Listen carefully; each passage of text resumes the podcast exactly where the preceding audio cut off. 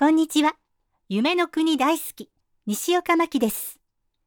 今日は、星の王子様の3回目。ちょっと長いですが、最後まで聞いてくださいね。王子が地球に降り立った場所は砂漠だった。そして、人っ子一人見当たらないことに随分びっくりしたのだそうだ。ひょっとして違う星に来ちゃったのかな？心配になったその時、月色をしたリングが砂の中でうごめいた。やあ、こんばんは。こんばんは。ここはなんていう星？地球だ。ここはアフリカだよ。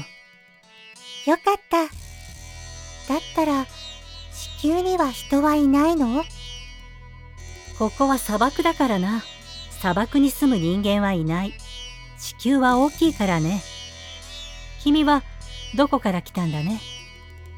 えっとね、ちょうど僕たちの真上にあるあの星。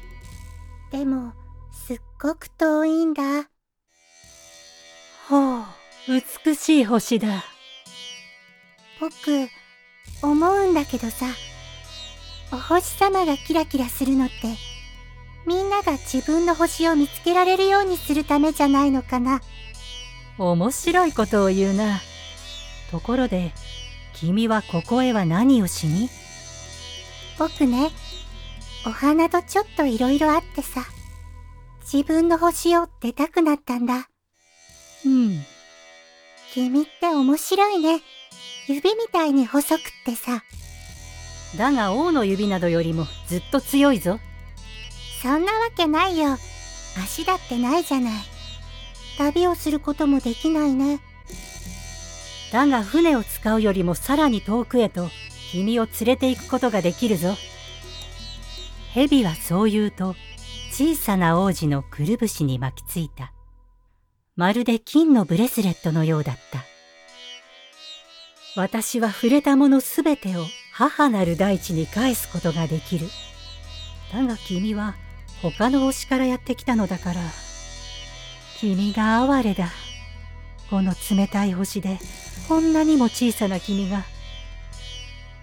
もしも故郷があまりに恋しくなった時は、助けてあげられるぜ。私が。そう、覚えておくよ。うん。ねえ、どうしてそんな謎めいたことばかり言うの？謎はすべて私が解くからさ。そして王子様は砂漠を横切り、一本の道にたどり着いた。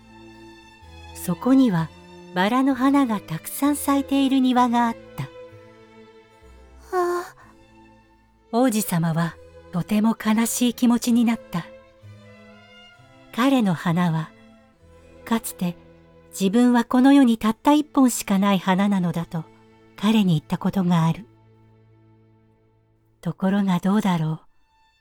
ここではたった一つの庭だけで五千本もあろうかというバラの花が咲き誇っている。彼女、とっても気を悪くするだろうな。もしこの庭を見たら、ものすごく咳をして、決まり悪さから逃れるために、死んだふりだってするかもしれない。僕は、世界にたった一本しかない花を持っていると信じていたのに、実はどこにでも咲いているありふれたバラを一本持っているに過ぎなかった。こんな僕では立派な王子にはなれないよ。そして彼は草むらに突っ伏して泣いた。その時、一匹の狐が現れた。こんにちは。こんにちは。わ、君は誰？かわいいね。おいらは狐だよ。こっちに来て一緒に遊んでよ。僕、今とっても悲しいんだ。うーん、君とは遊べないな。だって、まだオイラは君に懐いてないんだもの。あ、うん。え懐く？君はこの辺の子じゃないね。何を探してるの？僕、人間を探しているんだ。お友達を作りたくて。人間か。あいつらは銃を持ってて狩りをするんだ。やだね。まったく迷惑な話だよ。ただあいつらは鶏も飼ってる。あいつらのいいところはそれだけ。君も鶏が欲しいのかい？違うよ。僕が欲しいのは友達だよ。ねえ、懐くってどういう意味なの？それはね、絆を作るってことなんだ。絆を作る？うんとね、今の君はオイラにとって、世界中にたくさんいる少年と変わらない、ただの男の子に過ぎない。オイラも君にとって、そこらにたくさんいる狐と変わらない一匹の狐に過ぎない。だけど、もしオイラと君が仲良しになったら、二人はお互いに必要とし合うんだ。君は、オイラにとって世界で唯一の存在になるんだよ。なんだか、僕、分かってきたよ。うん。一輪の花があってね。僕は、きっとそのお花に懐いていたんだ。あるある。この地球じゃ何だってありだからね。ううん。この地球での話じゃないよ。他の星での話かい？うん。その星には、狩人はいるの？いないよ。いいね。じゃあ、鶏は？いないよ。オーマイゴー。うまくいかないもんだな。オイラの今の暮らしはさ、単調そのものなんだよ。オイラが鶏を追いかける。そして人間がオイラを追いかける。毎日ずっとその繰り返し。だから、ちょっと退屈してるってわけさ。でももし、オイラと君が仲良しになったら、オイラの生活はパーッとお月様が当たったみたいになるだろうな。君の足音が聞こえたら、まるで音楽に誘われるように巣穴から出ていく。小麦が金色に実るたびに、君の金色の髪のことを思い出す。小麦畑を渡る風の音だって、きっと好きになる。もし、君が本当に友達が欲しいのなら、オイラを懐かせてくれないか？どうすればいいの？それにはちょっと時間がかかるな。うーんと、忍耐強くなきゃね。まず最初のうちはね、オイラと君は少し離れた場所に座るんだ。何も話しかけちゃダメだよ。言葉というものが誤解を招く原因なんだ。でもね、毎日ほんの少しずつ近くに座れるようになる。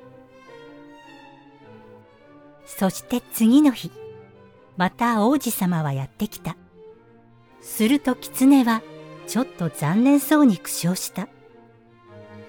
うーん。毎日同じ時間に来てくれたら、オイラはもっと嬉しいな。え？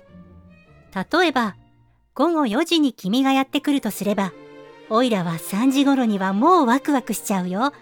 君が来る時刻が近づけば近づくほど、嬉しくなっちゃうんだ。だけど、もし君が決まった時間に来なければ、心の準備ができなくなっちまう。習慣づけってやつはね、結構大事なんだ。こうして長い時間をかけて、王子様と狐は友情という絆で結ばれたのだった。そして数ヶ月が経ち、別れの時が近づいてきた。ああ、お別れか。おいら泣いちゃいそうだよ。それは君のせいだよ。僕、ちっとも君を悲しませようなんて思っちゃいないもの。けど、君は僕に懐いてしまった。そりゃそうさ。でも、君は泣くの？そりゃそうさ。じゃあ、いいことなんてなかったじゃないか。あったさ。金色の小麦畑。あ、ねえ、もう一度、バラたちに会いに行ってごらんよ。そうすれば、君のバラが世界にたった一輪のバラだってわかるよ。その後、おいらにさよならを言いに、また戻っておいで。その時、ある秘密を教えてあげるよ。そうして、王子様は、もう一度五千本のバラたちに会いに行った。そのバラたちは、前とは少し違って見えた。そっか。ここにあるバラは、僕のバラとは全然違うんだ。僕にとっては、何の思い入れもないバラだもの。お友達になる前の狐と同じなんだ。僕のお花だって、通りすがりの人にとっては、きっとただのバラの花にしか見えないんだ。それでも、僕にとっては大事な存在なんだ。だって、僕がお水をあげた花なんだもの。それから彼は、狐のところへ戻った。お別れだね。お別れだ。さあ、これがオイラの秘密。うんと簡単なことさ。大事なものは心で見るんだ。大事なものは目では見えない。大事なものは目では見えない。君のバラがそんなに大事になったのは、君がそのバラのために時間を使ったからだよ。絶対に忘れちゃいけないよ。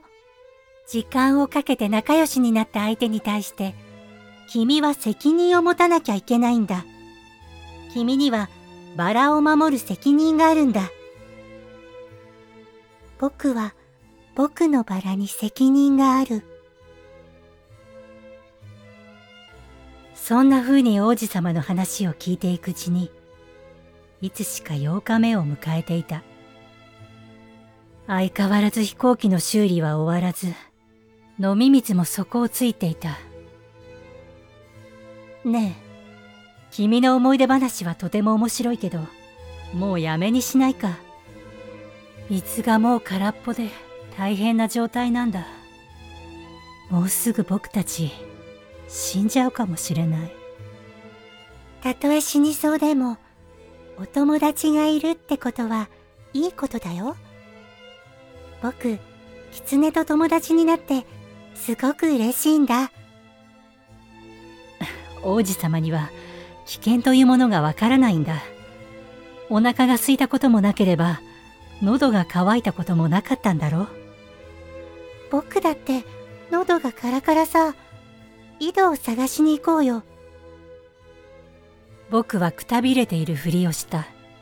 砂漠をあてもなく井戸を探しに行くなんて、馬鹿げたことだと思ったからだ。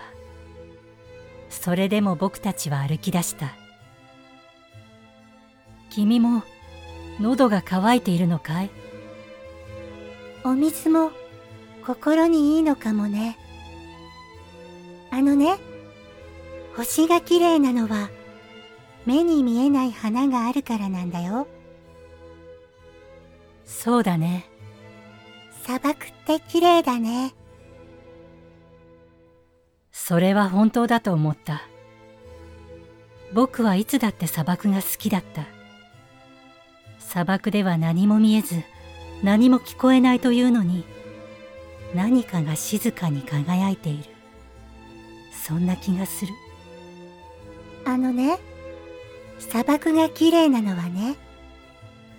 うん。どこかに井戸を隠してるからなんだよ。それを聞いて、砂漠の持つ輝きの理由が分かった気がした。ずっと昔、僕が子供の頃に住んでいた家には宝物が埋まっているっていう言い伝えがあったんだ。もちろん、誰もそれを見つけていない。それでもその宝物は子供の僕にとって家中を魔法でいっぱいにしていた。家はその奥に秘密を隠していたのだから。いかがでしたか？今日はここまでです。また次回も聞いてくださいね。